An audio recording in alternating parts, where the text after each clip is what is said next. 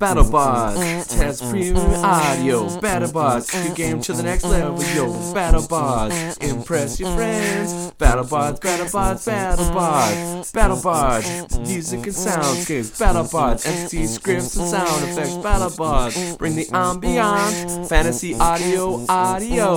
Orcs, dragons, elves, and mages, giants, armor smells, werewolves, and cages. What more do we have to say? BattleBards, BattleBards, BattleBards. BattleBards Fantasy Audio, your one-stop shop for awesome fantasy audio. And with the help of the MFG Cast, you can save even more. When, when you buy your 10 and $25 packages, use the code MFGCast1 to get one track of free audio with your purchase. Also, with your 50 and $100 packages, use the coupon code MFGCast2 to get five free tracks. That's a half an album. Also, use coupon code MFGCast3 with your $150 and $300 audio packages to get 10 free tracks. That's a full album of BattleBards Premium Audio free with the coupon codes. So go to battlebards.com for more information. Get your MF game on. This is MFG Cast.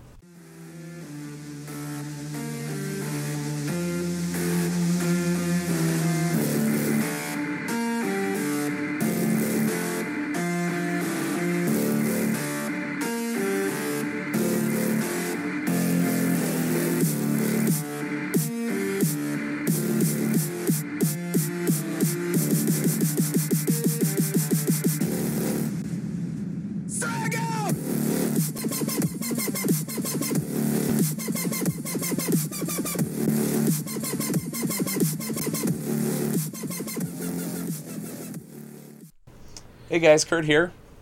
And Mike here. Another month of the podcast. Um, actually, this is our first regular uh, episode of the podcast. Um, as you've probably heard in the last couple of things that we've put out, um, it's been kind of a rough start to the 2016. Um, unfortunately, me and Mike have kind of been ill on you know opposite weeks and stuff like that, and things have kind of happened and with families and stuff like that. So yeah, it's just been kind of a mess. So it's kind of nice to kind of get on track here. Um, so we're going to do a regular episode. But um, not only are you going to hear me and Mike's voice, we actually have some special guests. Can you believe it? Oh my gosh, I'm excited. Aren't you?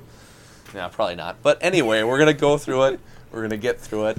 Um, I've got two special guests, and they're wonderful people, and they're um, wonderful, wonderful board game bloggers, uh, friends of mine. I've got uh, Taco from SO1KS Gaming. Taco, thanks for coming on. Hey, thank you for having me.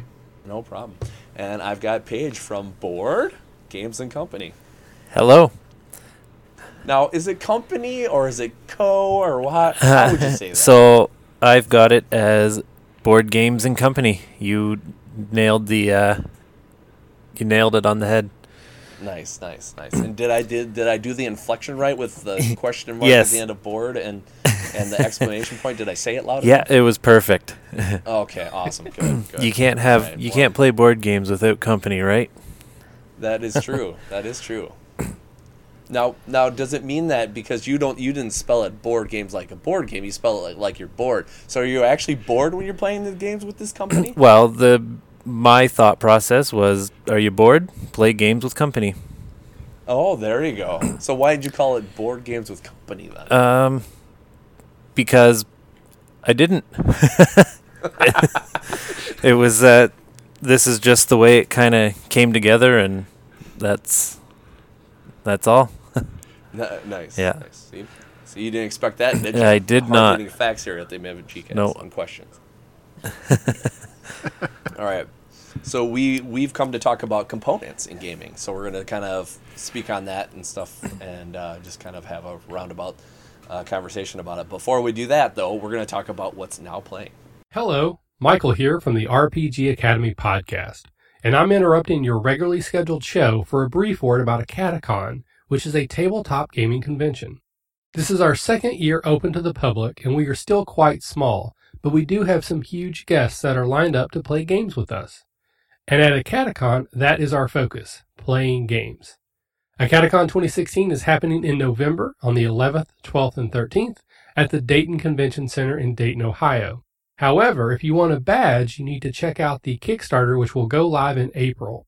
If you'd like more information or to keep up to date on any new Acaticon news, please check out our event page at facebook.com slash theacaticon or on our website, therpgacademy.com slash acaticon. I now return you to your regularly scheduled podcast. Now playing.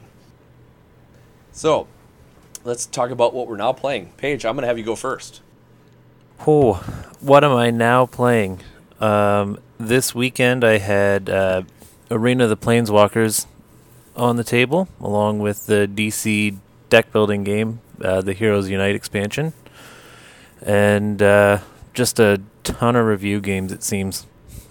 it's all all I get time for, gaming wise, is reviews. Now, uh, it, this brings up an interesting question because I was just thinking about this the other day. So now that you've got this fun little thing that you do where you, you blog and you have people send you your games and you review them and stuff like that, is does it sometimes feel like a chore? Like, holy shit, I'm never gonna be able to play the games that I actually want to play. I have to play all these games that I'm reviewing for other people. Uh, I wouldn't call it a chore. I mean, I love um, experiencing new games. So, I mean, it's nice to be able to fall back on the ones that I'm familiar with. But if I don't get a chance to, it's not a big deal for me.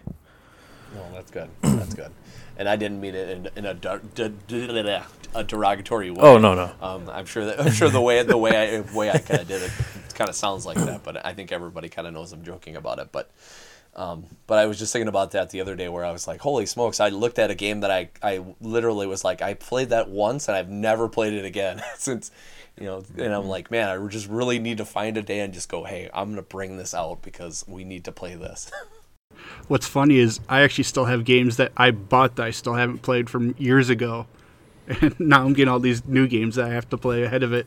So Yeah, it's so funny because I remember when when we first kind of started this, and I'd follow people on face on Twitter and stuff like that. I'd see that, and people would say that, "Oh, I've got like these ten games I haven't played yet." And I'm like, "Are you fucking crazy?" And I'm like, "Wait, Every- anybody can do that. Life gets in the way, or you just there's something you're excited about, and you kind of forget about the other stuff that's on that could you could bring to the table and stuff like that." Definitely. I find uh, I find after holidays like Christmas and stuff, you get five or six games for Christmas, and then all of a sudden you've got these six games you haven't played, and you're back into your schedule, and you just haven't had time. Yep, yep. Yeah, there's a couple I was just looking because I, I always like to go through all my games before now playing just to you know jog my memory and I, I've seen like three or four I'm like holy crap I have not even opened these games up it's just ridiculous Yeah, there's like three games on the table here that we haven't played. Actually, it's all I'm looking. ins- So that is insane that's too funny oh yeah that's right I got you yeah I got Mike Merchants of Venus and we haven't even Yep. begun to look at it holy smoke um, okay uh, what about you what about you Taco what have you pl- what have you what are you now playing uh, let's see. I just played uh, Apollo 13 the last couple days and had my review out for that today. And nice little cooperative game. Uh, Titan Race was a nice, uh, kind of like a Mario Kart type board game. And this weekend I played uh, Signorie again. That's a fun Euro. Uh, what else? And yeah, and Seven Wonders Duel. That was the last one I played again. So what do you what do you consider is better out of the Seven Wonders Seven Wonders Duel um, comparison? I consider them two separate games. I mean, I like Seven Wonders with a larger group of people, like five or six, but Seven Wonders Duel is great for a two quick two player game. Last year was just crazy for two player games. You had Tides of Time, Starfighter, and Seven Wonders Duel all come out second half of the year, and it was just insane. Mm-hmm. Yeah, and we like we like that over here because me and me and Mike are usually doing the two player games, so it's it's nice to see a little bit more of those. We were kind of talking about that before, where it just didn't seem like there was enough two player specific games where you know most most of these games come out and they're they say they're two player, but you play them two player and you're like these are not two player games. They're just they're just making it like that so they can sell more games. You know. Yeah, they're completely altering the rules to uh, make it two players. Yeah, yeah, exactly, exactly. Cool. Anything else you're playing? uh, This week I've got B-Sieged. I'm trying to get onto the table, as well as let's see, Fire and Axe, and Food Chain Magnate. You got all kinds of good stuff coming up. Yep, I do. Very nice. All right. Well, let's move on. Mike, what what have you been playing now? Um, well, the only thing that I can think of that we've played for board game type of things lately is we played Legendary. I know Oh, that's right. probably the- that's the most recent thing I've actually played yeah, with you. Yeah, with both Secret Wars. Yep. Otherwise, I've just been video gaming. Well, we played Lego Dimensions one week, Yeah, that's right. um, and then I played Disney Infinity 3.0 with my goddaughter, which was fun. She likes smashing things, so she likes being the Hulk. so that's Nice. pretty awesome. That's awesome. Um, and then uh, uh, WWE 2K16, they just put out another um, download content today of the Hall of Fame stuff. So I just got into that a tiny bit before we played tonight. And then also Grand Theft Auto 5. oh, nice. Yes. Very cool. What do you think of that? What do you think of that so far? Fun, but it's it's hard because I'm used to playing um, the Saints Row games more recently. Yeah. And so I kind of want to do the things that you do in that, which are more zany. Yeah. so it's like, oh, that's not Grand Theft Auto. Yeah. you know, Yeah, Grand it's, Theft Auto. weird. Grand Theft Auto is a little more realistic and kind of hard to do fantastical things. So Nice. yeah, that's about it for me, really. Okay, okay. Um, I've been playing a couple of things. Um, just because we've been on such a such a long hiatus, I forgot some of the things that we've been playing.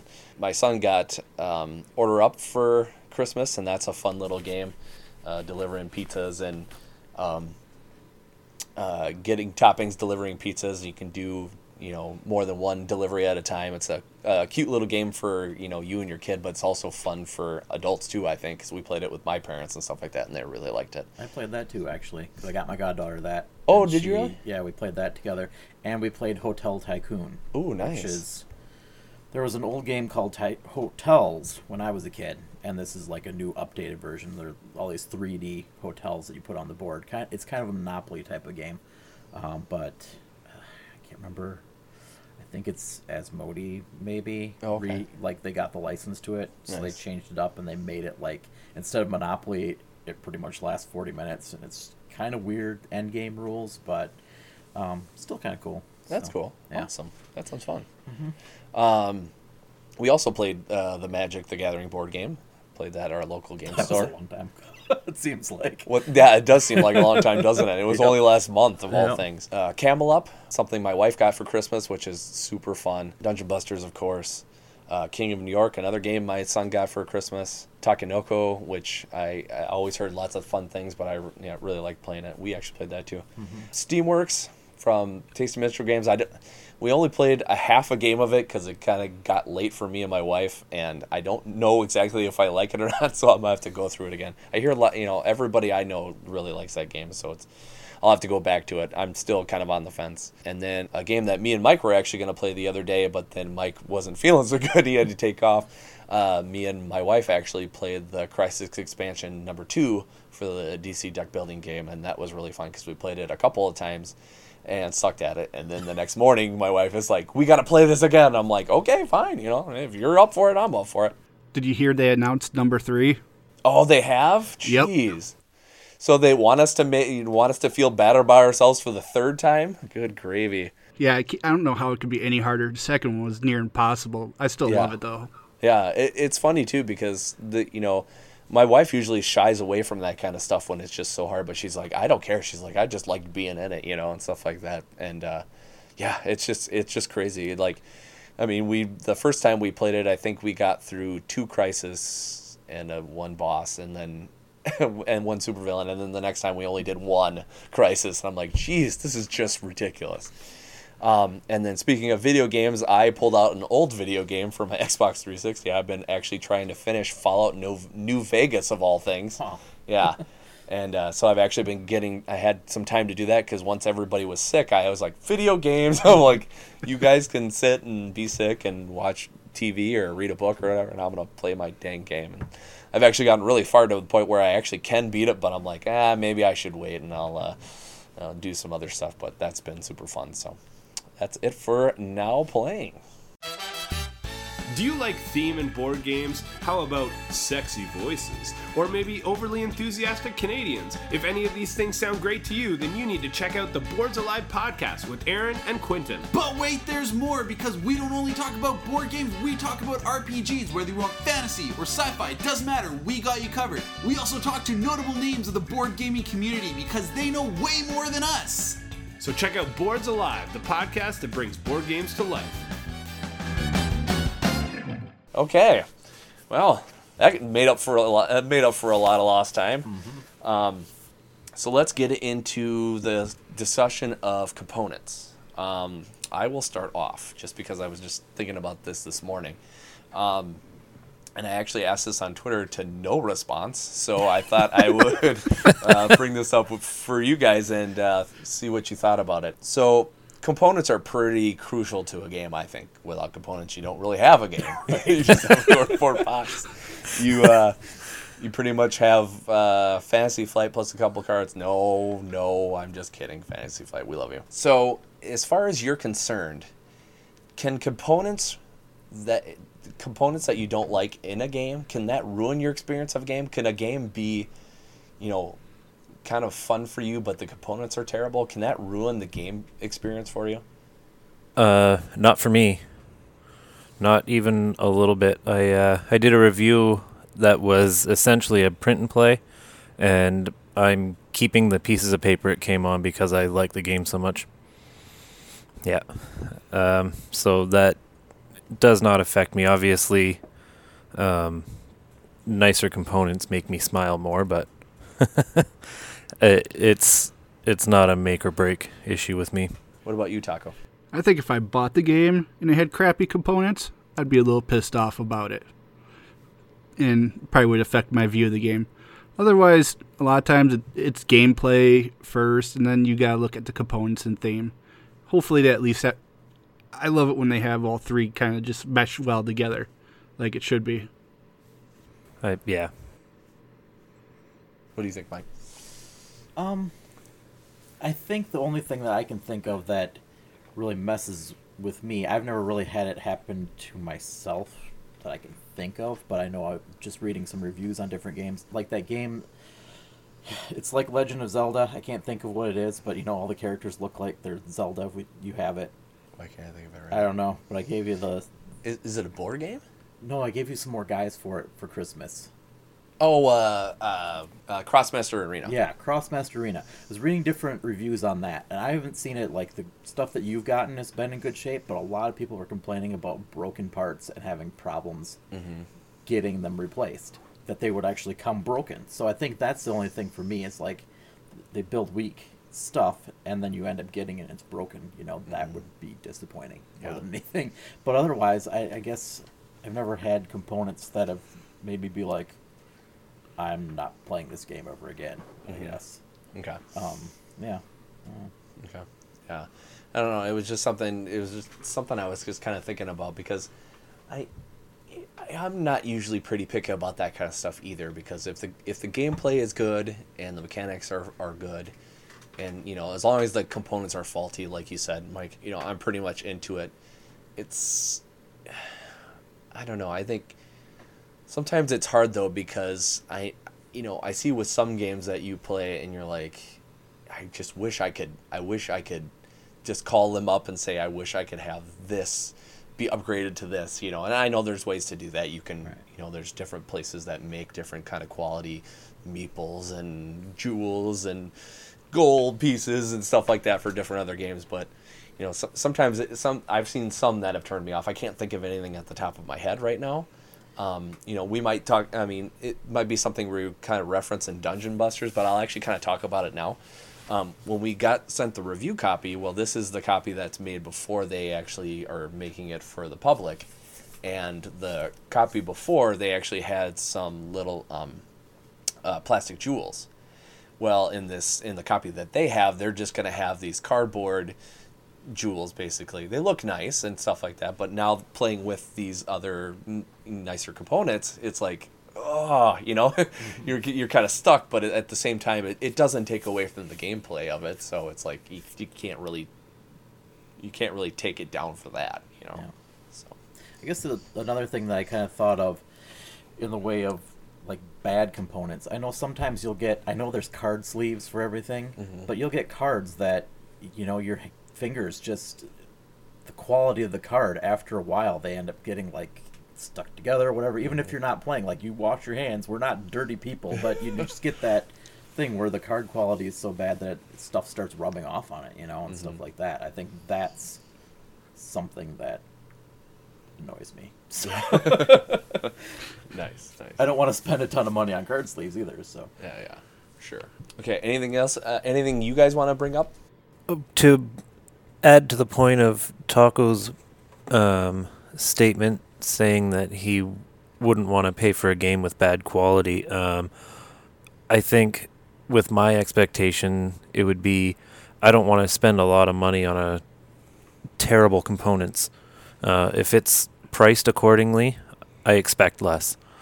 But you know, I'm, I don't want to spend a hundred dollars for paper, right?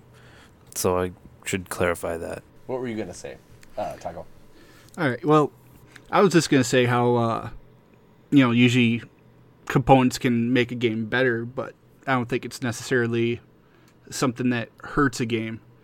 I mean, you look at like Food Chain Magnate. You know, I haven't played it yet, but when I was looking through the components, they are pretty bland. I mean, it is close to you know print and play as you can get, but everyone rants and raves about the game and you know, it costs close to a hundred dollars, and people are, you know, it's selling out every printing. So So what about the what about the components look shoddy then? they're just very plain. It's it's very much like someone took a grid as the map, and the cards are just, you know, text and a little color, but nothing real fancy. So why why such a high price point then? Did they come with minis? No, no minis, nothing like that. From what I, from what I understand, it's mainly because it's two guys designing the game. They own the company. They do it on their off time, and they do such limited print runs that they know what they can sell it for, and it sells. Wow. Hmm.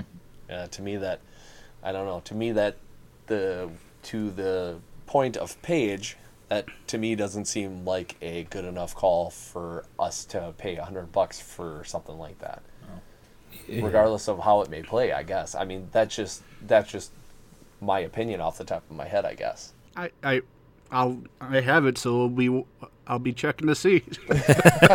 Well, you let us know for sure. Yeah. One thing that I think companies need to get away from are wood cubes. We, at this point with manufacturing, it's so much easier that they could just make little shapes, or I almost prefer cardboard tokens with the art on it rather than wooden cubes. Yeah, mm-hmm, yeah, yeah. I, I almost wonder if that is for the old school gamers that are used to that, or I mean, I'm sure it's uh, it's probably for them. It's probably cheap because it's more it's more accessible than other stuff. But you know, I I'm not sure. I mean, look at Lords of Waterdeep. Mm-hmm. I have no one going. Okay, I'm going to send my mage on this quest. It's okay. I'm going to send my three purple, you know, cubes. Yeah, no, that's that's totally. It's funny too because when I when we first played that game, you know, I don't think we ever explained. I mean, we kind of maybe bruised through it, you know, but we didn't actually, you know, say like, oh, this is this is this person, this is the, you know, you just that's exactly what you say. It's like this is orange, this is purple, you know, that kind of thing. I need three purples and a black. Yeah, yeah, that's totally what it is. It's like you're giving change or something. Yeah. So with components, um, it seems like more people are. It seems like more companies and stuff like that are getting into miniatures, which is really rising the cost of a game. Do you guys prefer that you'd have minis in a game if it calls for it, or would you rather just shave down that price and just have you know better components that are not miniatures? I think I would actually like to see companies start releasing two different versions a deluxe version with minis and a regular version with like cardboard standees like the old days to cut costs. I think they would sell more games that way. That's what I was thinking too. Like, I was, I've got uh, Star Wars Imperial Assault sitting here, and it, it's interesting because you could buy so many of the little minis because they only send like three or four groups in the expansion, and then all the rest of them, if you want the actual mini, you go out and buy that to add on to it. Where otherwise they're just little tokens, so that cuts the price down. I can't imagine how much the game or the expansions would be if they would put all those every single character in there as a mini right away. Mm-hmm, so mm-hmm. Yeah, so it seems like some companies like like Fantasy Flight are figuring out like, okay, we want to give you as many miniatures as you'd like, but you know we're not gonna make it ridiculous, but we'll have these others available if you want to you know buy them separately. Even Cool Mini or Not did that recently with B-Sieged, where some of the monsters were add-ons. Yeah, that's awesome. Page, what do you, what is your opinion on that? Well, I I agree completely. I think uh, that having a in cheaper, easier, e- more easily accessible um, version that it cuts cost for people who just want to play the game is would be perfect. I mean, uh, and then you've got the people who want to collect and paint their minis, and they can invest in the game a little more heavily, and you know everyone's happy, and everyone can talk about the game. They don't have to say, "Oh, I wish I could have afforded to buy the game with the minis." You know, they're not missing out still. do you guys think there are games out there that have too many components? Like just when you played the game, you're just like, wow, you, we could scale this back a fourth, and it would be just as good as if we, you know, they tried to put so many of the, so many of these other components in it. Have you played Fantasy Flight games? that's what I No. was. No, I. Um, it. The first example I think of is Elder Sign. It just seems like there's so much in such a small box, and I, I think most of it's essential. But I mean, do we need 18 characters? That makes me think about. Um, I feel bad about getting on Fantasy Flight, but they they make enough money. It's okay. Um, it, like when we played the um, Game of Thrones game board game, and that's got just. I mean, seriously, like I. I can't buy enough baggies for this. I go Right. broke, you know. It's like holy smokes, how many how many little tokens do we need, people? And that's the thing is like Merchant of Venus, that game, Elder Sign. You know, we have all those games, and it's like they don't send you bags or anything. It's just like dump them in the middle of this box and then try and sort it all out later on every time you want to play. It's ridiculous. It's like at least send some bags or something. I mean, that's Yeah. not that difficult. Yeah, so. exactly. Well, even some of the smaller companies that companies that I've seen that have a lot of components, they'll throw in like an extra ten little baggies, little ten mm-hmm. little plastic baggies like that ain't gonna cost you a lot of money. Yeah. Yeah. Oh, I I remember this was probably about like five Gen Cons ago when uh, Star Trek Catan came out. I bought it for my friend. We ended up playing it at, at the hotel the next day, and you had to you had to like put together each you know starship and space base. Well, the plastic bags they gave you didn't hold the miniatures. You had to take them apart to try and give them the fit again. Completely useless Ziploc bags. And that and that part is is starting kind of annoy me with different things and stuff like that. It'd be nice when you know, say your legendary marvels and your uh, and your DC deck builders and stuff like that, and you and you just keep coming without with all this material, all this material, all this material. Wouldn't you just think, oh, you know what? We need to sell our own com- our own boxes, or you know, uh, why can't I think of exactly what I'm trying to think of? Um, things that you can carry all this stuff in that you don't have to be like, well, I'm going to put a little bit of it in this box. I'm going to put a little bit of it in this box. And then if you sleeve it, it's like, holy shit, I shouldn't have thrown away those other boxes that I had. Mm-hmm. I Yeah. should have saved something there, you know? like Smash Up did with with the big geeky box. They after all those releases they had, they finally made an expansion that was almost a whole was just pretty much the box to store everything. What were you saying? Yeah, I was just going to say the exact same thing. It's like, it's like we're all on the same page. It doesn't matter. Oh, I see what you did Yeah, there. So it's just. Ah. I know, right? Um, I mean, I have my I have my rum and bones in a Plano like fish tackle box because there's so much. I know it's just silly because I did that the other day when we were playing. I playing the DC deck building game, and then I was like, you know what? I'd actually because I actually mixed everything together so we could play different things, and I was like, well, now I got to put everything back in its original thing. So you know, I could maybe go online and just ask some people and like what what matches good with what set and stuff like that, and just trying to get that deconstructed and constructed again was a fucking hassle. you know, so it's like, oh my god, I wish wish I had like a. Sometimes I, I think I should just like you said, just buy a Tupperware container and just put it all in there, and then just get a couple of. Uh, uh, recipe cards and just label it that way. I don't care how, how silly it looks. I just do it to get it the way I want it. You know. I actually uh, purchased the broken token organizer for that because it worked nicely Very nice. For DC or for Marvel? for DC. I, I had the Marvel one, but everything doesn't fit anymore. So I actually bought like an art case, and I'm gonna try and figure out some way to make rows in it to uh, fit everything. I already printed up uh, dividers. I think I showed them on Twitter a while back. So, um, so how much does that does that case actually carry then? Uh, from what I understand, the case will carry uh, quite a bit. I mean, I have one of the cases, and it holds all the Dominion stuff, Oh wow, so it can hold quite a bit, and it still has plenty of room. that is amazing. Okay, so maybe that's what I need. then. put it on my put it on my birthday list. I'll, I'll send you a link after. Oh, perfect. and save up, save up, save up my shekels for that. Okay, so I know I had some, I know I had a few things to talk about, but I've kind of lost my train of thought. So why don't you? What is there anything, any subjects you guys like would like to bring up? I've got a couple games that uh, I think have done a couple components really good. You've got uh, Splendor, you know, for the po- the poker chip uh, gems. That made that game really popular just based off of those poker chips. Nice. Now, were they because I haven't have not played that yet? Don't sue me. Um, is it regular poker chips or is it smaller, bigger? I think they're about regular size, and they're very heavy, very sturdy.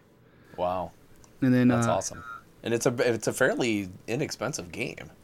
Yeah, it's not badly priced. It was for a little bit when it was hard to get, but now it's out there. Uh, Tzolk'in, the Mayan calendar with that board with the spinning gears.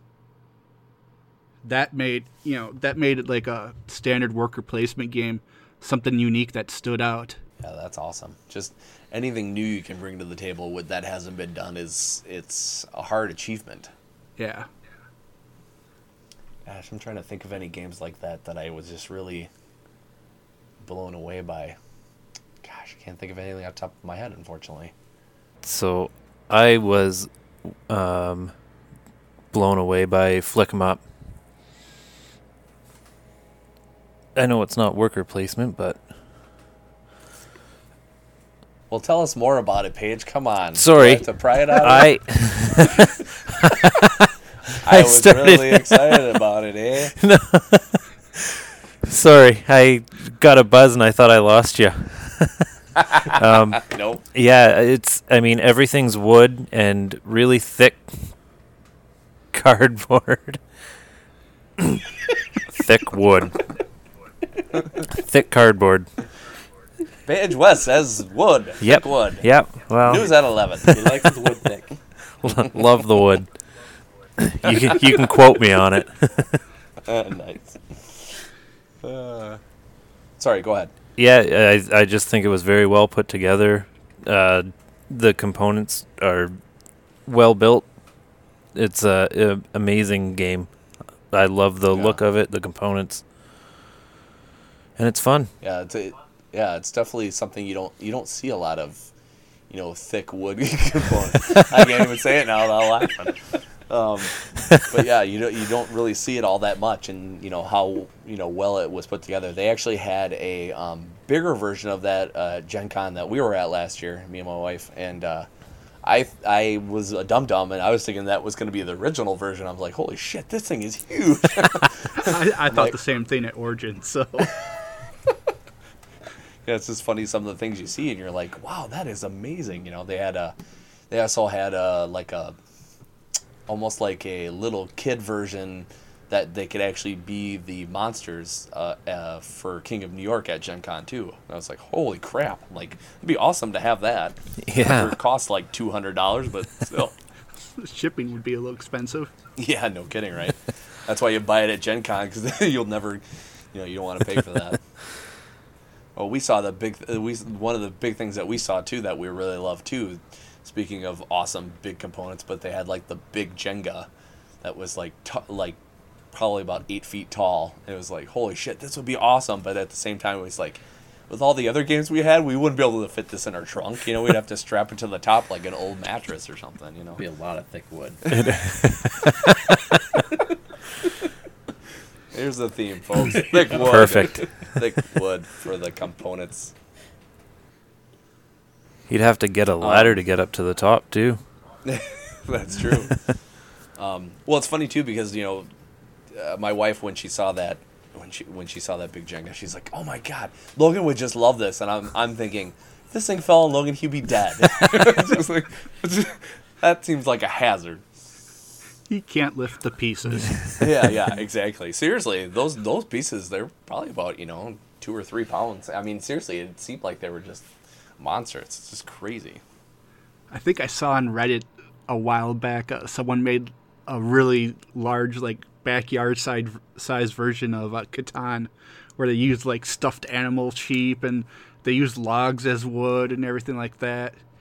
And it was just this huge insane thing. It looked awesome. Yeah, that is awesome. Yeah, it's just crazy to think of all the stuff that you do. Oh, um, thinking about upgrades in gaming and stuff like that. You know, it seems like with Kickstarters, they always have these exclusives where they have upgraded components and stuff like that. Um, have you ever, you know, seen a game that you really liked and you bought it, and then, you know, about a year later they come out with the deluxe version, and you're like, okay, where was this? The two years ago I bought this game, or you know, or or is it something where you, have you ever thought when you had the game and you saw the deluxe version where you're like, okay, I need to get this version, or did you think, you know, I just obviously I have this other game, why would I need the deluxe version of it? I was late to get on the Arcadia Quest bandwa- bandwagon, so I had to like, you know, pay you know pretty much a leg and a, and an arm just to get all those Kickstarter exclusives. That's crazy. So do you think that Kickstarter exclusives are a good thing or a bad thing? I understand why they exist, but it does suck when you miss out on them. Yeah, I, I, I can, I kind of agree with you on that too, because it's like uh, I understand it get, you know, it gets more people involved and stuff like that, but at the same time, it's like you know, basically telling other people, well, you know, you know, were you in the hospital for six months? Too bad, you can't do this one thing, you know, or something like that. You know, it's just to me, it's just it's kind of interesting that they, you know, that they wouldn't just allow that for anybody to do it. You know, just pay an extra whatever and you know, get that upgrade and stuff like that. Where there's a lot of companies that don't do that. You know, they just say this is Kickstarter exclusive, and once it's gone, it's gone. Yeah, Yeah. or whatever extra we have, we'll sell at, sell at conventions, and then that's it. Yeah, yeah, exactly. Yeah, that that part's rough because there's a lot of people that have a lot of other stuff going on. Yeah, Uh, Page, what did you what did you think about that? Um, I don't feel a need to get upgraded components. Like I said, I'm I'm really easygoing with my components as is. So for me to get, say, uh, Lords of Waterdeep, all the cutout meeples to match their doesn't bother me. I can use the cubes. Uh, I- I'm impartial for the most part. Like I, I mean, there's nothing that's stood out to me this at this point to this point that makes me say I've got to go get this game I already own again. So, but what if there? What if it was really thick wood? Would you? Then I I would consider it. I I'm an I arborist. Give me a break. Thanks for coming on, Page. yeah, I'm going home. See ya. No. uh, what were you gonna say, Taco? I was just saying how I do wish, you know, sometimes when they come out with those deluxe versions, if I already own the regular version, version give me an upgrade kit. Mm-hmm. Or one thing I don't like is they'll come out with like the deluxe version or a new version, and then they come out with an expansion that only works for a certain version, you, then you start getting confused. Yeah. I mean, as much as I like viticulture in Tuscany, I got a little bit confused when it's like, okay, there's vi- there's viticulture one, there's viticulture two, then there's Tuscany, and then there's viticulture essentials edition. And I'm like, so which one does Tuscany work for? And it, Yeah. it's confusing. Yeah. When you have to do more research than it's worth, that's that part's tough. What do you think about that, Mike? Um, it's kind of funny because when we're talking about this, I'm thinking like I'm not even thinking on board game right now since it's a gaming podcast. I'm thinking of video games. Oh, yeah. What really bothers me is Street Fighter, and every like deluxe deluxe edition that adds two characters, and it's like okay, rebuy the game for two characters. It's just it's ridiculous. It's always pissed me off about that franchise. I just wanted to rant on it. So. Nice. Um, but otherwise, like for a deluxe version, I don't think I'd ever, I wouldn't ever rebuy a game.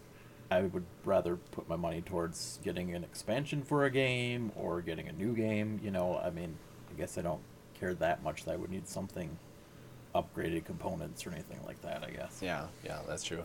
That makes me think of like back in the old days where the with video games and stuff like that, it'd be like, okay, if you play the Xbox, you get these two characters. If you play the mm-hmm. PS3 or PS2, you get these versions. Like, give me a break. Just give me, give me the same ones. You know, just play it as is. You know, that kind of thing. It's just to me that I think that's that stuff is pretty silly. So right? Like where Soul Calibur had like three different, you know, one for each system had a different character.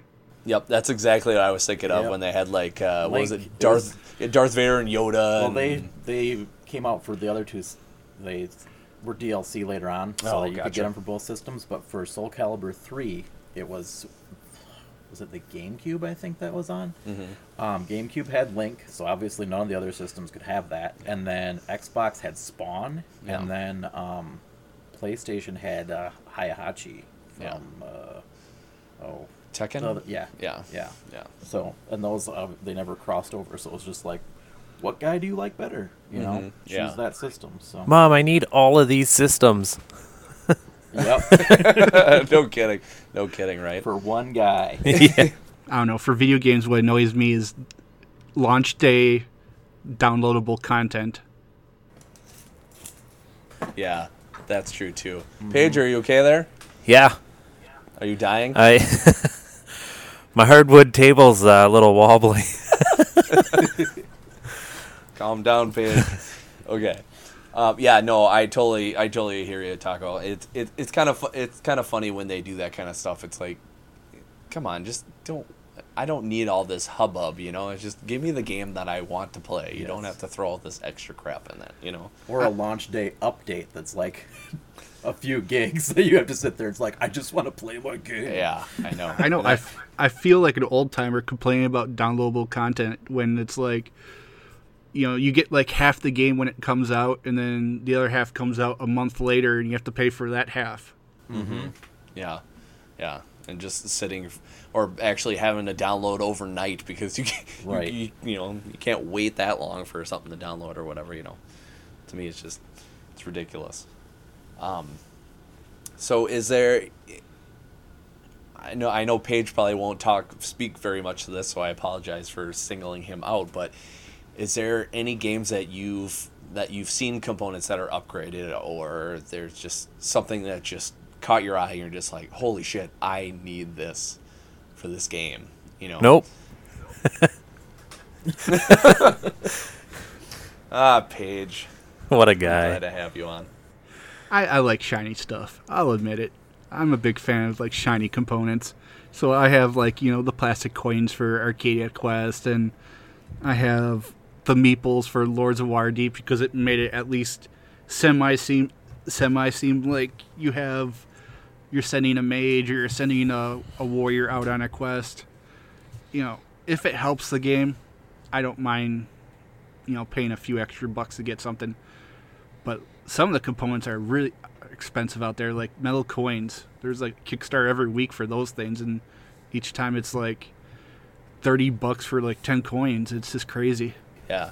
Yeah, it seems like you're trading gold for, Gold. you know, not very good metal, you know. right Um, it, it made me think of uh, like metal dice too for like role playing games and stuff like that. It seems like everybody's doing like oh titanium dice and this kind of dice, and it's like geez, I don't need to pay eight eight million dollars for my dice. I just want some dice that I can roll so I can role play. You know? And then you need money to resurface your table. Right. yeah, yeah. Not if no it's good wood.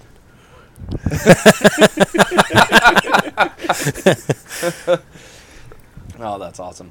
Well, Page, I have a, qu- a question for you relating to that. Yes. So you played the Magic the uh, Gathering board game. Yes. Um, did you feel that, you know, even though there was you know a decent amount of minis, with the um, the terrain that stacks up on there? I mean, I granted there's probably more for the expansion that came out, the Battle of Zendikar or whatever. Did you feel like there just wasn't enough to that? Um, like there wasn't enough ter- uh, playing terrain, or like enough Yeah. obstacles, or both. Yeah, it just didn't seem like there was just enough. To me, it doesn't. It yeah, doesn't I, like it. it didn't seem like it was a ton, but being a an ex Magic collector, I knew I know that I'm sure they're gonna put more stuff in the future. So I mean, it's a painful wait right now, but I I'm sure expansions will cover it. The biggest thing I hope for actually with that game is that um, land types start coming into play in expansions, and you can start um, getting bonuses for your planeswalkers based on what land you're on. Yeah, it's just, it's just yeah, it was weird when we first played that, and I we haven't really talked about it all that much. But to me, it was like, oh, this this seems like it'll be cool, and it's the same people that did. Uh, what was that other game that they did that's like this? Why can't I think of it? Heroescape. Heroescape. Heroescape. Thank you. Everybody else knows it but me. Um, and you know they had, you know, it just seemed like they had so much for that, you know, and, and again they made more after the fact or whatever. But you know, when I first played it, I was kind of like, "Wah, wah." you know, it's just like you open the you open it, you're like, well, it's fun enough, you know. But I, me right away, I was like, I want more terrain. I want, you know, I want them to be able to scale. I want it to be harder for, you know. It seemed like when we were fighting, it seemed like it was like really easy to fight, you know, and Yeah. not so easy to get away. For me, like looking at it though, I look at the price point of how cheap the game was to Yeah. have that many minis, and then you know you don't have that much terrain, but still, I mean, That's true. that's a, a case where they kept the cost down, you know, Yeah, to give you some good components. that's true. So, That's true. Yeah. I only paid twenty five dollars at the time. yeah, I think. So I think it's. I think the retail's like thirty or 30 something like yeah, that. yeah, so. yeah. Um, so are there games out there that you have paid uh, top dollar and you were expecting the components to be great and uh, you, this immersion of the game was supposed to be spectacular and when you open it up you're like okay this is just not what i wanted Um, I was a little underwhelmed with uh Tokaido. And really yeah, I mean, I I love the board and it's it looks nice, um, I didn't like the size of the cards and like just it was minor things like that. so are you a giant you have giant hands I and you couldn't hold those tiny am cards? 97 feet tall. It sucks. that's why you love wood so Yes. much you're always hanging from them all Yeah. the time. yeah. hanging from the trees like you do. That's interesting. I that that's a game I would be on the opposite end for. I mean, I don't they're not It's not necessarily. You know, the components aren't necessarily like super spectacular, but but the way that I think just because I was taken away by the art and stuff, uh, and the gameplay, it just I don't know. Oh yeah, sorry. I wasn't expecting Oh, that's the. okay. I No, wasn't you- expecting I want the. You, I want you to talk about why you didn't Yeah, like it. I it was, Just, I was uh, just putting my opinion. I was wasn't expecting the question, so I'm just opening the box, and it was the the paintings and stuff. I felt like they were a little skimpy, and that's it wasn't the card size. I'm I'm not a monster. Well, they do have the deluxe version now. God damn it! That's Yeah. one, that's one of the things when we were talking about deluxe editions. I was like, oh, oh, I would have loved to have this if I would have known, you know, what I know now. You know, but I'm not going to buy that. I'm sorry. I already have. You know, I, we just Uh, just for Valentine's Day, I just got Tracy the third, the or the second expansion for it. Yeah. So you know, I don't, I don't want to pay, you know, whatever how much it is to get all the upgraded components and stuff like that. So They did make it uh, where you can just get the upgraded components, I believe, for that one. Oh, you son of a bitch. Okay, well, I have to may, may have to say for that one. For me, I saw the I saw that like huge Takenoko that was like a hundred to two hundred dollars, and and yeah, it was kind of nice, but who has the table space to play a giant Takenoko? I don't know. Yeah. the game is Yeah. great, but I don't know if it's. Re- I really don't think it's a hundred to two hundred dollar, you know, giant component worthy. Yeah. I'm not a big fan of uh, poorly designed components like uh, in uh, Starship or uh, Starfarers of Catan. I don't know if you guys ever saw that. You had like these rocket ships that you would use to kind of roll for your movement, and then you would attach attach pieces to it and everything. Well, the armor would kind of wrap was was supposed to kind of wrap around the rocket ship, and they always broke. It was constant broken and now it's out of print, and so it's impossible to find you know replacements for them. Probably because they decided that everything was breaking, so they, where they jumped ship. Yeah, like, get away from this. So, what what is your guys' idea of a perfect game with perfect components? I mean, it, it sounds like a like a difficult question when I say it, but like, what is your idea of a game with great components? Well, that's a good one. Um, I mean, I think components are good enough when they can immerse you in the gameplay and the theme. um, you know, I think with. Oh, I can't even think of an example. Well, I'll, I'll go back to flick 'em up in my thick wood. Um, uh, like, I mean, I think those components are perfect for the for the gameplay, and it really puts you in the Western theme, and it, it's it's amazing, and it it makes you wanna it, it you really immerse yourself in the gameplay, and I think that's what makes great components. I was gonna go with a a cool mini or not game, and it's not gonna be the ones you you guys are thinking. I'm gonna go with Roll the Smog on Her Majesty's Service. It came out last year, and it's kind of got this uh, like steampunk, alternate world type feel to it, and everything in the game deals with that theme. The way the board is, there's like you know gold lettering and just everything has that steampunk feel. Like everything was designed around that, and it it made the game what was probably you know maybe a more of a mediocre game.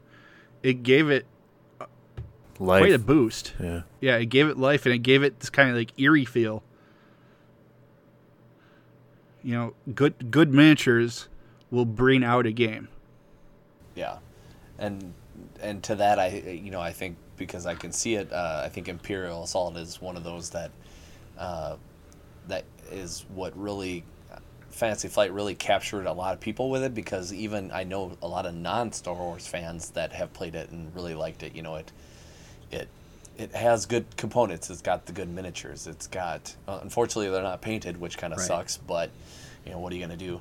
Uh, but it also has got the you know the different cards of the different people. Um, they've got their own special abilities, and you got other cards that you can use for like weapons and stuff like that. But it's also got the story that really enthralls you, and then you know it can go eighty different ways and stuff like that, which I think is is a good way to pull everybody in. It, it sucks you into the theme of the game. You know, even if you don't like Star Wars, it, it kind of it, it brings you on this ad- space adventure and really, you know, thinks it out really good. Yeah. I think anytime where you can kind of customize your character a little bit, it's going to add that little element of immersing you in the game. Um, for me, what I was thinking of, I've been kind of playing with a figure here. Um, I was just thinking of HeroClix, like just because I like to collect stuff, and you know they keep putting out more and more heroes. They're pretty nicely detailed. You know they have the maps that are all kind of cartoony, you know, comic book type locations. As they went through the years on them, they added like, you know, those little ability cards, so everybody's like really specific to that character. And I just think it's really cool the way they've kind of built the whole franchise of HeroClix as it's gone along, and that they're some of the better looking components to a game. Obviously, some of them, some sets are better than others as far as painting and stuff. But I just think, for me, as a collector of things, they're really fun. Mm-hmm. So Sure. Um, so do you guys think when you have you ever played a game with someone and they're you know they have this version of the game and you're like, well, I've got this to really you know upgrade it. Have you have you guys ever brought that to the table thinking, uh, like you know, say you've got I don't know, say Star Wars, and you got like, oh, I've got some old figures, or I've got some terrain, or I've got, you know, this this uh, mold I made of, you know, like trees or something like that, or you know, is there something that you've been like, okay, well, if I bring this to this to this game or to this group, it would really, you know, make things a little more interesting. Oh yeah, I've we've done that with a couple of our games. Uh, we actually run events for Star Wars Epic Duels where we actually do an Avengers Epic Duel and a Super Smash Brothers Epic Duel variant. And for the Avengers one, we got HeroClix for it, and they might want the person who hosted it, Jordan actually like printed up like satellite images of different locations and created grids off of that for the game. Wow. And then like for X-wing, I don't know if you've seen some of the pictures for when we do stuff. We actually you know made asteroids and got some of the fancier tokens and everything to kind of soup that up a little bit. What about you, Page? Um, I mean, I am basically the one that gets games on the table with my group. So with me not being a big components fanatic, it's it's non-issue for me. Uh, it's you know. Although uh, we've got a really nice pool table that we play X-wing on, so that's nice. Yeah, that always makes for it. It- it- we were, yeah, I was just thinking about that before when we were talking about games and stuff like that. It's getting getting to the point now where it seems like with these with these bigger budget games that have all these components and stuff like that that are a little more expensive. It's like you you basically have to have a Knights of the Round Table table because it's just like I mean there's just so much shit and it's just it's really hard to play a game unless you have that, you know. And unfortunately, all of us only have regular tables that we eat on or, you know, buy Right. for Yeah. our porches or whatever, you know. So That's when you just get a big old piece of plywood and put it on top of the table. yeah, no kidding. and then somebody pushes down on one side. Where was I? Where are you? Oh shit. oh man. Okay. Well, I think we pretty much exhausted this uh, topic for the most part. I'm running out of ideas. Is there anything else you'd like you guys like to bring attention to? Uh, what's your guys' opinions on card sleeves? It's that's a good question. Go ahead, Mike. I always was kind of against card sleeves, but um, I finally have been investing in sleeving all of my bajillions of legendary cards. Finally, um, just because a lot of those have that, it just doesn't have the right texture where it feels like they're gonna rub off after a while. But otherwise, I don't care for card sleeves. I guess it's hard to manage them a lot of times, shuffle them, like have them stand in a stack sometimes they get slippery, and then like like with legendary, I end up not being able to fit stuff in the box because the card sleeves make everything so much bigger. so I'm not a huge fan, but if I feel it's necessary, I might get them. It's just a lot of money sink. So Yeah, yeah. I um, kind of agree with you on Mike on that, Mike, because uh, I kind of went the same route that you did. Once once I saw that you sleeved all your legendary, I kind of did that for DC. But also, what kind of made a point for me is when we played DC, um, uh, the DC deck building game at our local game store for Extra Life, and uh, it was just like we played some other games where it was like trying you know and I I have this at our gaming table that's in my porch trying to get cards off of the table is like it's a fucking nightmare. You know, it's like you get that thing where you like if you don't have a fingernail, you're just trying to you know like poke it to the edge. You know, and then our our table has it's like glass, but then on the edge it's got like metal, so then it gets caught against that, and you're trying to pull it up, and it's just a hassle. So I in that case, I think sleeves are a great thing because then it's easy for you to pick up and play. But uh, to what Mike said, it's kind of you know it's it's difficult once again once you sleeve everything and then it's like oh boy I've just I have this huge box that I have to now get rid of and get another box to put all this other sleeve stuff in. So Yeah, I have trouble shuffling uh, sleeve cards, but uh, I've kind of learned that for me, at least, what I do for sleeving is if it's a game that lots of people are going to be handling the cards, like a card drafting game like Seven Wonders, that's when I'll usually get like the sleeves for. Or if I already see the cards, you know, sometimes the poor car- card quality where it's, you know, the edges are starting to get ribbed off a little bit, you know, then I'll sleeve those. yeah, yeah, that makes more sense for the wear and tear aspect of it. Yep. I think I know Page's answer, but I'll ask him anyway. I don't sleeve. uh, He's a, the only a s- simple man, Page. yeah. that's okay. Uh, the only time I like sleeve is when I uh, doing something that's got a PnP. w- I'll print it out on paper. I'll throw an old magic card in, throw the paper over top, and that's when I'm sleeving things, and that's about it. Yep, yep. And that's always a good idea because that stuff gets ruined too easily. Yeah, it, it just makes it a little thicker and easier to, you know, shuffle. You, you can't shuffle paper very well. that is true. I have tried to. I've tried to do that once with a print play. That was really stupid. Yeah. So uh, other than that, I, I think I've got one classic Magic deck sleeved as well, and that's that's about it. Yeah, yeah, yeah. My my brother-in-law had actually made a magic deck for me one time and sleeved them all, and I was like, um, well, that's gonna be the only one 'cause I've got I've got thousands of other cards that I'm not sleeving right now. And I'm not taking my time to unsleeve them. Yeah, yeah, exactly. It, that's a funny thing too about about trying to sleeve the rest of my cards too, where you play with some cards and you have to unsleeve the others, and it's like, oh my god, this is so much work. Why did I do this? I, got flaky cardboard sucks. Yes, yes, it does. Also, also compartments for game game boxes. We've talked about that quite a bit Yes. too. You know, it's, that goes in the overall storage of things. A lot of game companies just don't understand that whole thing. Fantasy Flight. Yep. Or they give you the storage and then they don't show you how they want you to store it. Yes. Oh my god, that drives me insane. That's what I appreciate about that Hotel Tycoon that I was talking about earlier. They actually had, because they have all these 3D models of hotels, they actually had a sheet in there, and they stack up in this bin in there, three high, all these buildings sideways, and it actually shows you every level of how you should stack them up and put them back. Nice. I thought that was pretty awesome. I haven't really seen that yeah. anywhere before. Yeah. So. Well, it's not like you couldn't just like do like a photocopy of that the instructions and just throw it in there. You know.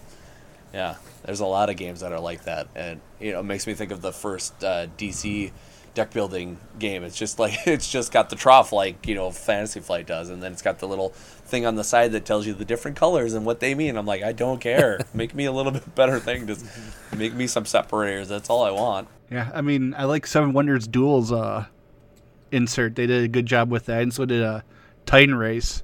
You know, that was a real small box, and it had six miniatures and six tracks and everything in this like little small box, but it all fit in nicely, and it was pretty easy to tell wh- what went where. Yep, and that's that's always great.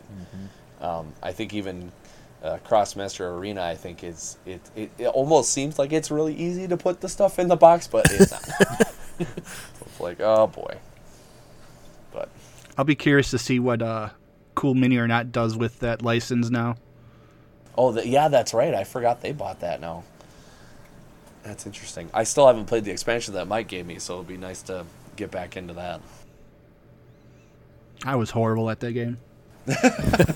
I just like it because it reminds me of like uh, Final Fantasy to me, just, just like Final Fantasy Tactics or something like that. You know. Yeah.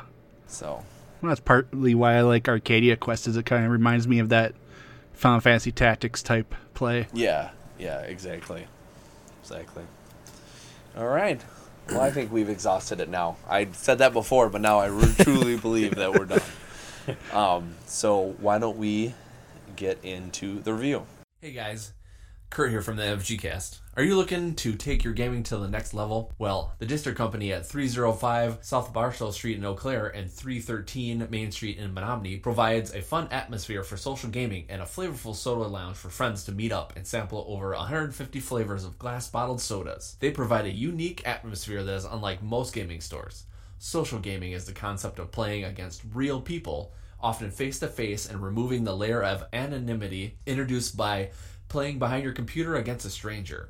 Instead, our social gaming atmosphere fosters a sense of fellowship, and instead, their social gaming atmosphere fosters a sense of fellowship and competitive gameplay for all games, including trade card, trading card games, board games, miniature games, tabletop games, video games, console games, and more. So, what can you expect when you go to the District Company? Want to play a board game? They got you covered. They've got all kinds of board games to play there for free. Okay, you just gotta ask to play, if they have it open for you, it's yours. Okay, but they also they've got a couple of other cool things as far as tabletop games go. You want to take it home, try it out for yourself? You can rent it. Okay, it costs about two to three dollars a day depending upon the game, and you get to bring it home and rent it out for as long as you want, as long as you pay that money for the day-to-day rent. Also, if you decide to buy this game, you can actually do a basically a rent to own. So whatever money you've put towards renting the game, you can actually put it towards your purchase if you decide to buy. Also, what they do is they also like to buy and sell used games. So you got that little that Dominion that's been sitting on the shelf a little bit too long, and you want to spruce it up and you know sell it for something different. You can, and they give you competitive pricing. Another way you can have fun at the district company. Also, you want to do some online gaming, they got you covered there too, with a bunch of a bunch of computers for you to choose from.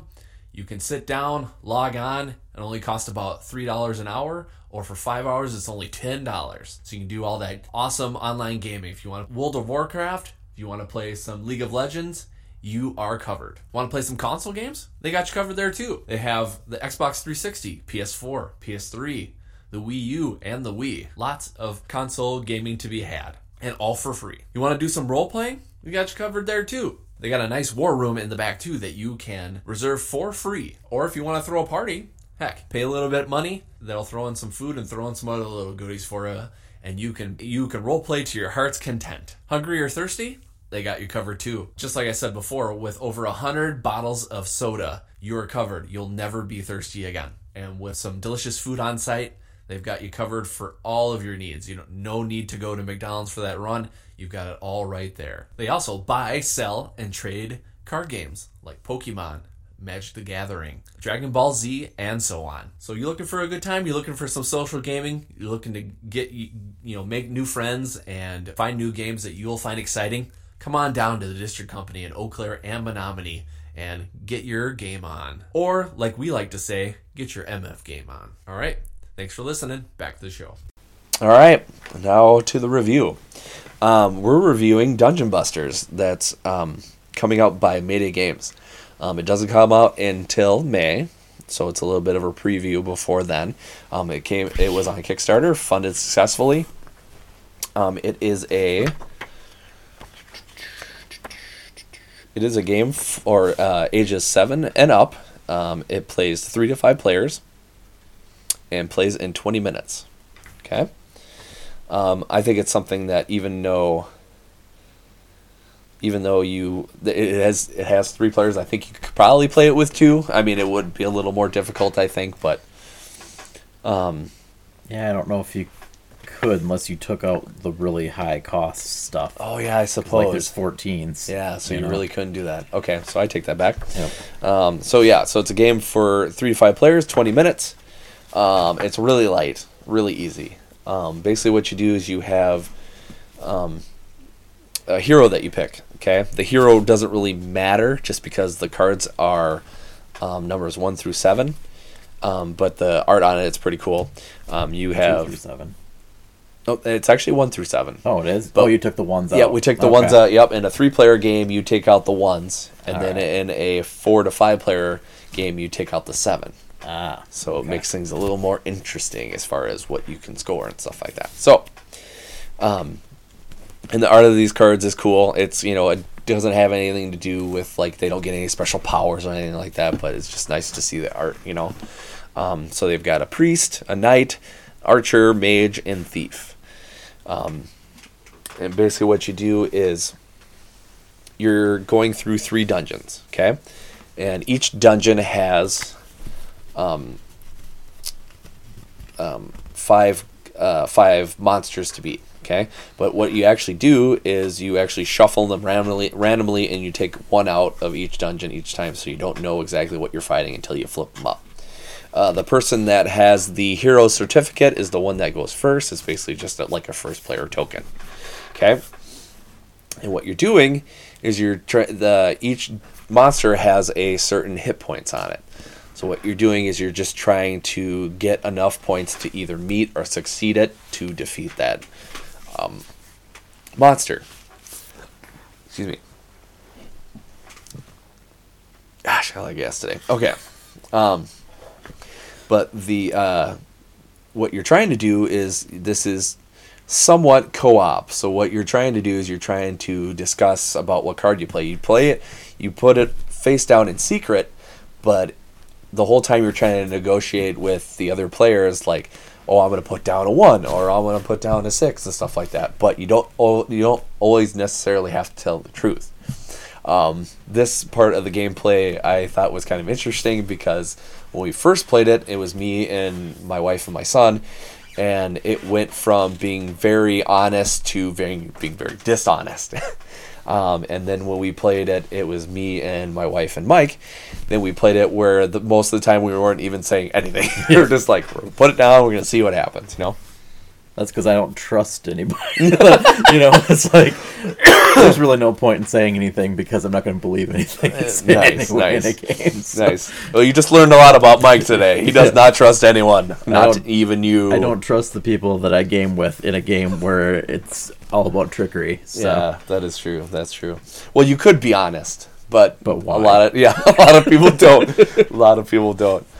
Um, so yeah, so basically, what you're trying to do is you're trying to defeat defeat the monster, and then um, depending upon um, if you beat it or not, um, if you do beat it, um, you get point you get uh, gems accordingly. So what it, what it's got is you got uh, blue and you've got red and you've got gold, basically gems. Okay, and um, you get a certain amount depending upon who's first, who's second, who's third, depending on the card. Some, if you're first place, you get one. If you're first and second, you get one. You get some, or if you're first, second, or third, then you get some accordingly.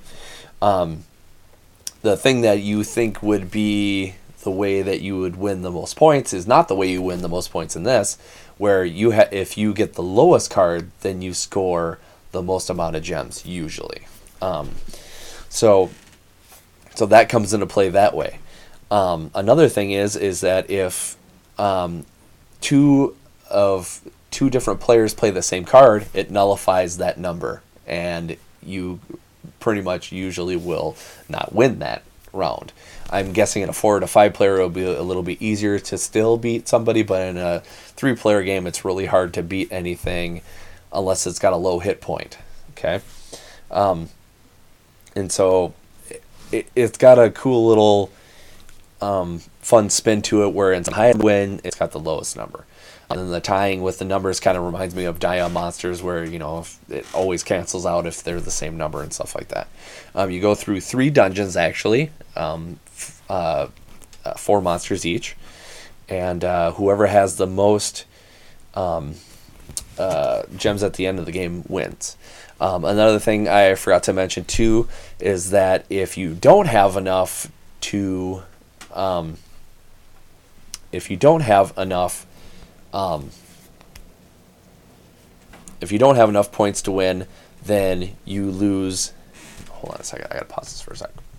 Okay. Because, all right. So, and then what happens is if um, you don't defeat the monster, anyone that um, didn't end up defeating the monster that has the lowest number card has to put um, put gems put their gems in the middle. And the, the difference between a lot of games in this game is whatever you have the most gems of is what you have to put in the middle if you lose. Okay, so if you have three blues, two reds, and a gold, you have to put three blues in. Okay. Um, you also get bonus points at the end for if you have three of the same color. You get an extra three bonus points. So that really comes into play where um, I think the last game that me and Mike and Tracy played, I had uh, all three of them had all three of the gems. I had three of them, so I got extra points and kicked everybody's butt, which is cool. Um, so it's a fun little game. It's got cool art. It's um, very quick and super easy. You know, they say 20 minutes. I don't even say that. I, you know, lo- as long as you're not learning the game, it's pretty self-explanatory. Uh, Mike, what did you think about the game? Are we rating it now, or what? We're just talking. about No, why don't you just talk about talk about it a little bit? Um, yeah, like you said, it's it was very simple. Um, we weren't playing it right apparently. So, I'm cutting that out, Mike. yeah, I mean, I, I don't really have a lot to say about it. I only played it twice. I wasn't feeling that great when I played it. Um, it's yeah, super simple. I think it's probably a good game for family Mm-hmm. more than I think our regular gaming group. Like, Mm-hmm. I don't know. I guess for me, I, I don't see it as a game that we would probably pick up and play normally Mm-hmm. Yeah. on our game nights. But I think if you had kids and stuff, I know it said seven. What was it, seven and up? Seven and up, yeah. I think I don't know. I think you could go lower than seven. yeah, Logan's, easily. Lo- Logan plays it easily, right. and he's five.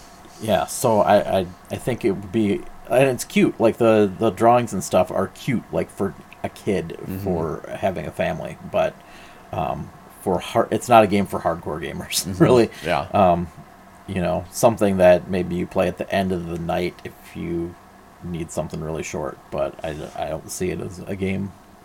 Uh, it's a family game. That's yeah, where I'm going. With That's it. where you're Yeah. going with it. Yeah.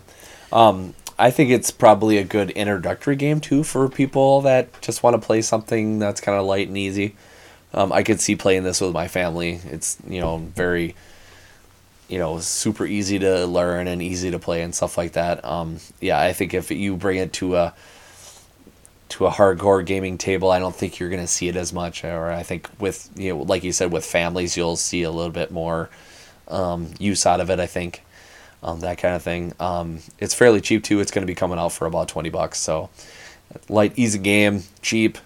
Um, something you can bring to the table and just kind of play on you know on a light day, you know, or at the end of the day, like you said, stuff like that. So yeah, really cute, easy, fun to play. Yeah, not much else to say about it. I mean, it's easy to review too because there you know there's not a lot of complexity to it. So, so what are we gonna give this game? Dungeon Busters by Mayday Games. Who you or me?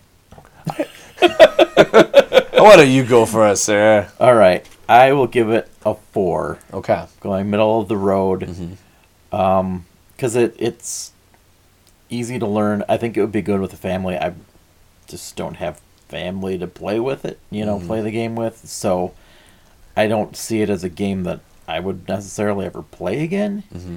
i think it's interesting it's nice but not for me Yeah. particularly Yep, gotcha. Um, I'm gonna rate it a little bit higher just because, like what Mike said, it's you know good for families and stuff like that. So I'll probably rate it about. Uh, I think I'll probably rate it about a five. It's not much higher, but um, it's one of those games that I know Logan really liked a lot when we played it. You know, it was a lot of fun, and uh, playing it with me and my wife and my son was a lot of fun to do. So it's kind of cool to see, you know, what kind of you know tricks we were gonna try to do, and you know, it just it sometimes it gets kind of silly on you know the ways you try to talk to people about how you're gonna be putting the numbers down, even though most of the time you're lying about it completely, and mm-hmm. then every once in a while I'll be completely honest just to throw other people off, you know. So. Exactly. That's why i didn't even bother trying to talk about stuff because i don't trust you nice.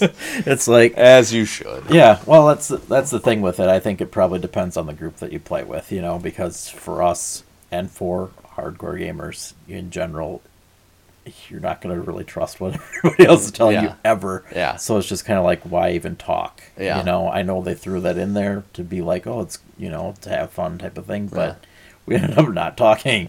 you know, it's just like, okay, what what number am I going to put down? I was pretty much counting cards, trying to remember what everybody played, Yeah. and that's about it. Yeah, So yeah, yeah, and even that sometimes is hard, it's hard to do because you don't don't know what other people are going to end up playing next. You know, because they they're overthinking it, you're overthinking it, and stuff like that. So, so yeah, yeah, it's a nice, easy, light game. Uh, we recommend it more for families and stuff like that. So, the artwork's cool. I Yes. like it. I, that's yes, a big thing about it. I really appreciate the artwork on it. Yeah, So- yeah, for sure. Yeah, the uh, talking about components, the components are, are good for this kind of game, and it it will appeal to a lot of different people. So, uh, when it comes out in May, go out and grab it.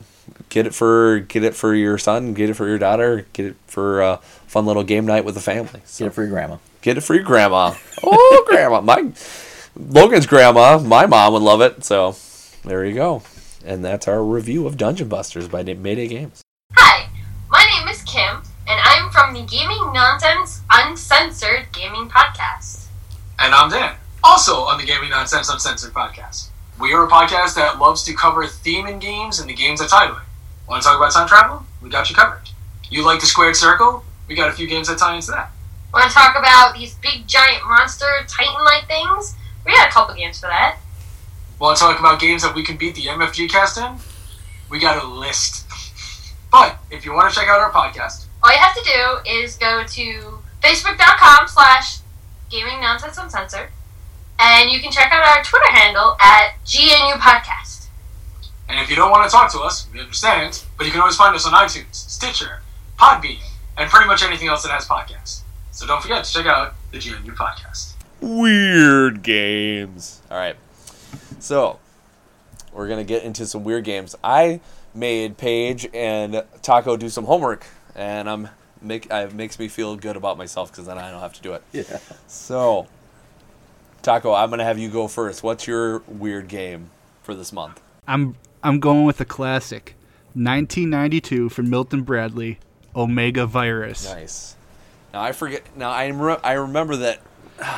I'm trying to for. I remember the name, but I don't remember the gameplay.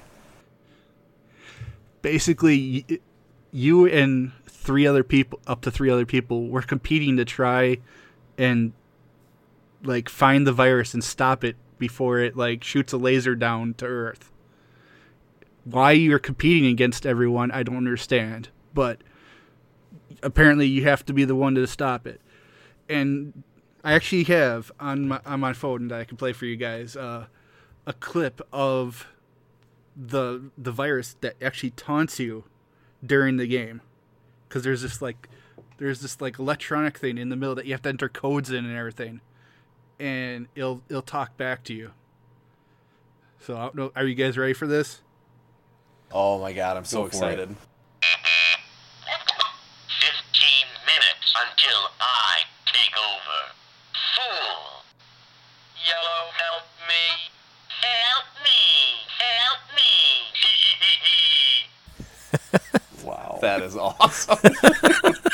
i mean it just taunts you and everything it's great that is and that is funny. and you you have these like little like plastic guys, and you attach. You have to go into these different rooms, and you enter a code, and it'll tell you if you found something, or it might give a code, a secret code for another player that the virus is in that room. And today I was kind of like looking it up a little bit just to kind of you know refresh myself on the game. And there's actually an Easter egg in the game that if you enter, because you're supposed to enter like a difficulty mode and if you hit reset three times, it will laugh at you. And then if you s- select a difficulty after that, it actually becomes like a super impossible mode where the virus will jump room to room at the end of the game Wow. instead of staying in a room. And who would have who would have really even known that? You know, someone would have to really screw around with that to get to that point. That's why I love Board Game Geek. yep. You always find out the weirdest shit on there. That's awesome. All right, Page, you had a couple of them, so lay it on us. Hey, So My first one is called What the Fuck, and it is the absolutely skanky version. It says it right on the box.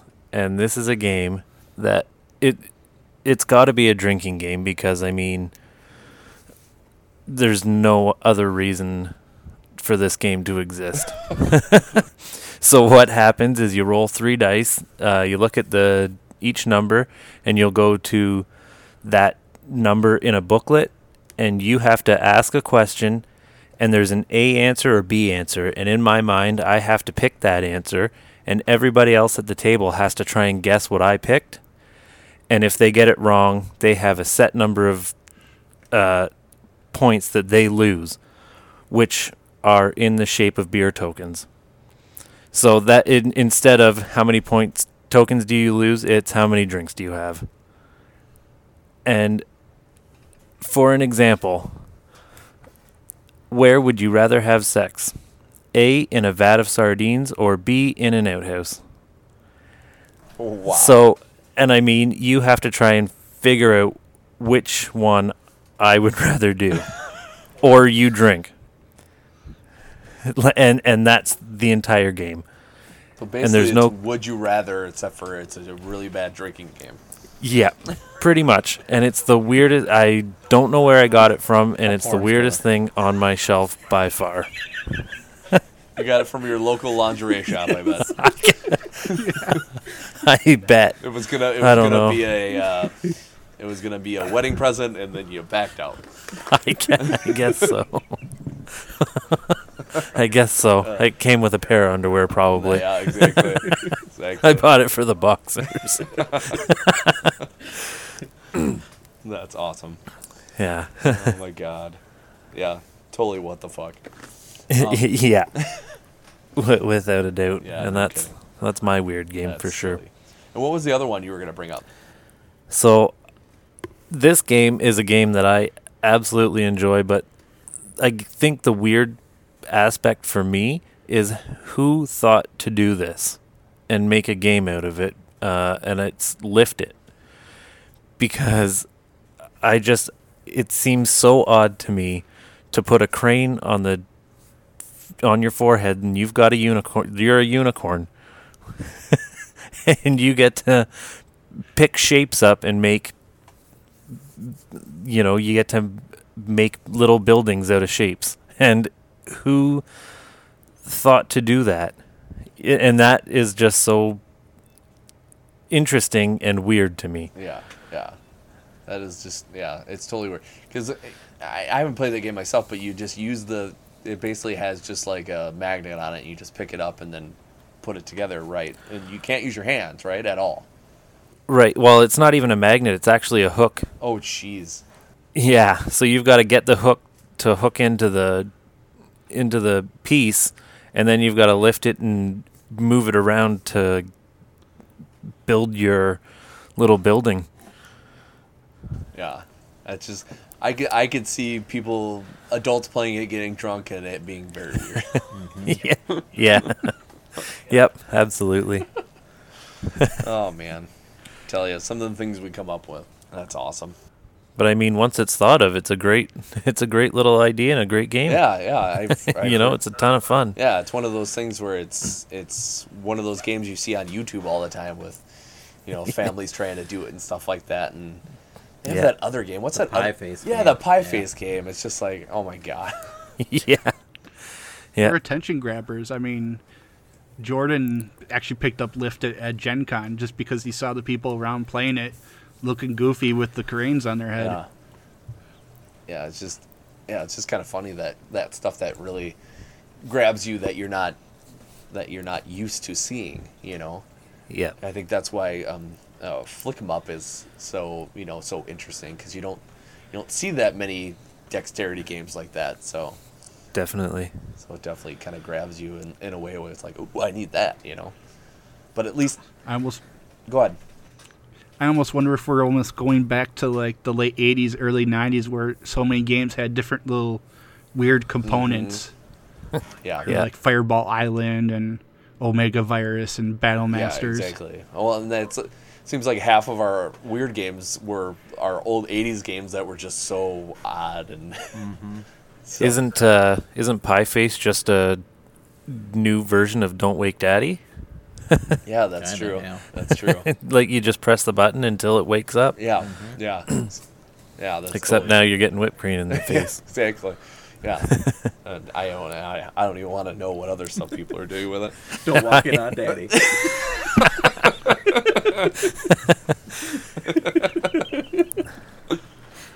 This is my pie face. Get out of here.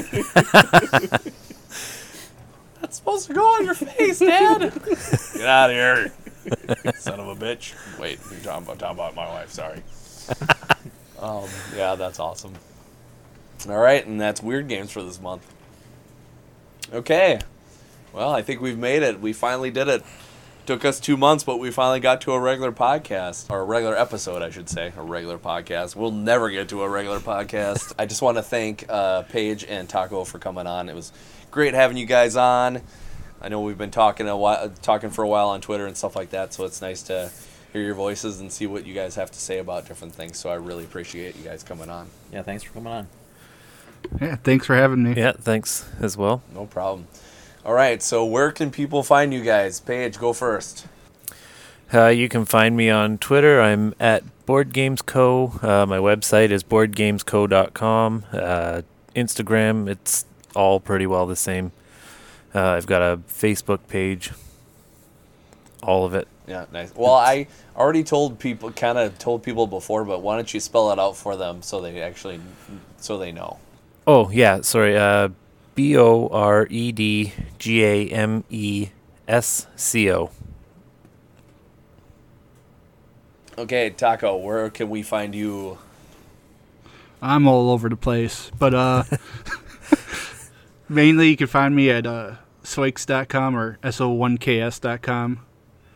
Uh, I'm also under the Twitter handle at so- so1ks, uh, Facebook group so1ks, and also Twitter at so1ks. So I'm pretty much on all of those. You can get a hold of me anytime and see the work I do, and pretty much that. You guys do very, very great job at reporting the board game reviews. I don't know how why I had to say it like that, but I did. Um, so I want to know, Taco, where did you get SO1KS Gaming from? What does that stand for? That actually came from a friend. Uh, we originally were kind of we just ran events at Gen Con, and he had come up with this for the group, and it was Survivors of a Thousand Systems. And so when I would when I decided to do reviewing, I just figured I would do it under this group, and because they were like, "Hey, we'll do some reviews too," and here I am, mainly just me doing it, but now I got Jordan doing it too, so it's growing. Very cool. Awesome. Nice. And uh, like I said, um, go to both of their websites, read the reviews. They're really good. Or they're both both have a very different view on different things as far as gaming goes, and they all have they both have their certain voice, and it's um, awesome to see. So thank you guys for coming on again. And just to remind you guys, if you'd like to, go on Twitter, hit us up at, at, at MFGcast on Twitter. We have Facebook group too, MFGcast. Um, if you need to send us any email, re- you can reach us at mfgcast3 at gmail.com.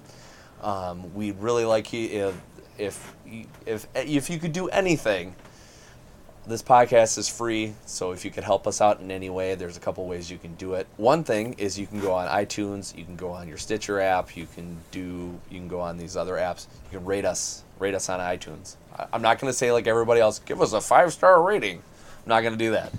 Whatever you give us, you give us the stars that you want. You tell, just get it out there so people know about us. That would be great. Another thing you can do, we're teaming up with BattleBards to bring you some fantasy audio, which is just phenomenal. I've been tinkering with it. BattleBards has been doing such a great job. Um, we've got some coupons out there for you, so just visit mfgcast.com. Uh, under the um, interview with Alex Jarzabinski, it's got the information on the codes there. Go there, um, buy some great fantasy audio. Do us a favor. Next month, we're going to do something fun. We're gonna do uh, a top eight. We haven't done top eights for a while, besides the top eight for the end of the year. Um, we're gonna do top eight games we wish were theme park. We just thought that would be kind of fun. It was actually suggested to us by Ray from Tales of Cardboard, so we're gonna try to actually get him on the show and get another special guest, and we'll talk about that. So, uh, got a lot of stuff going on. Uh, we got some stuff uh, down the pipe. So um, again, thanks for listening, and uh, we'll see you on the flip side. Bye. This podcast is a proud member of the Legends of Tabletop Broadcast Network. For more gaming related content, please visit www.legendsoftabletop.com.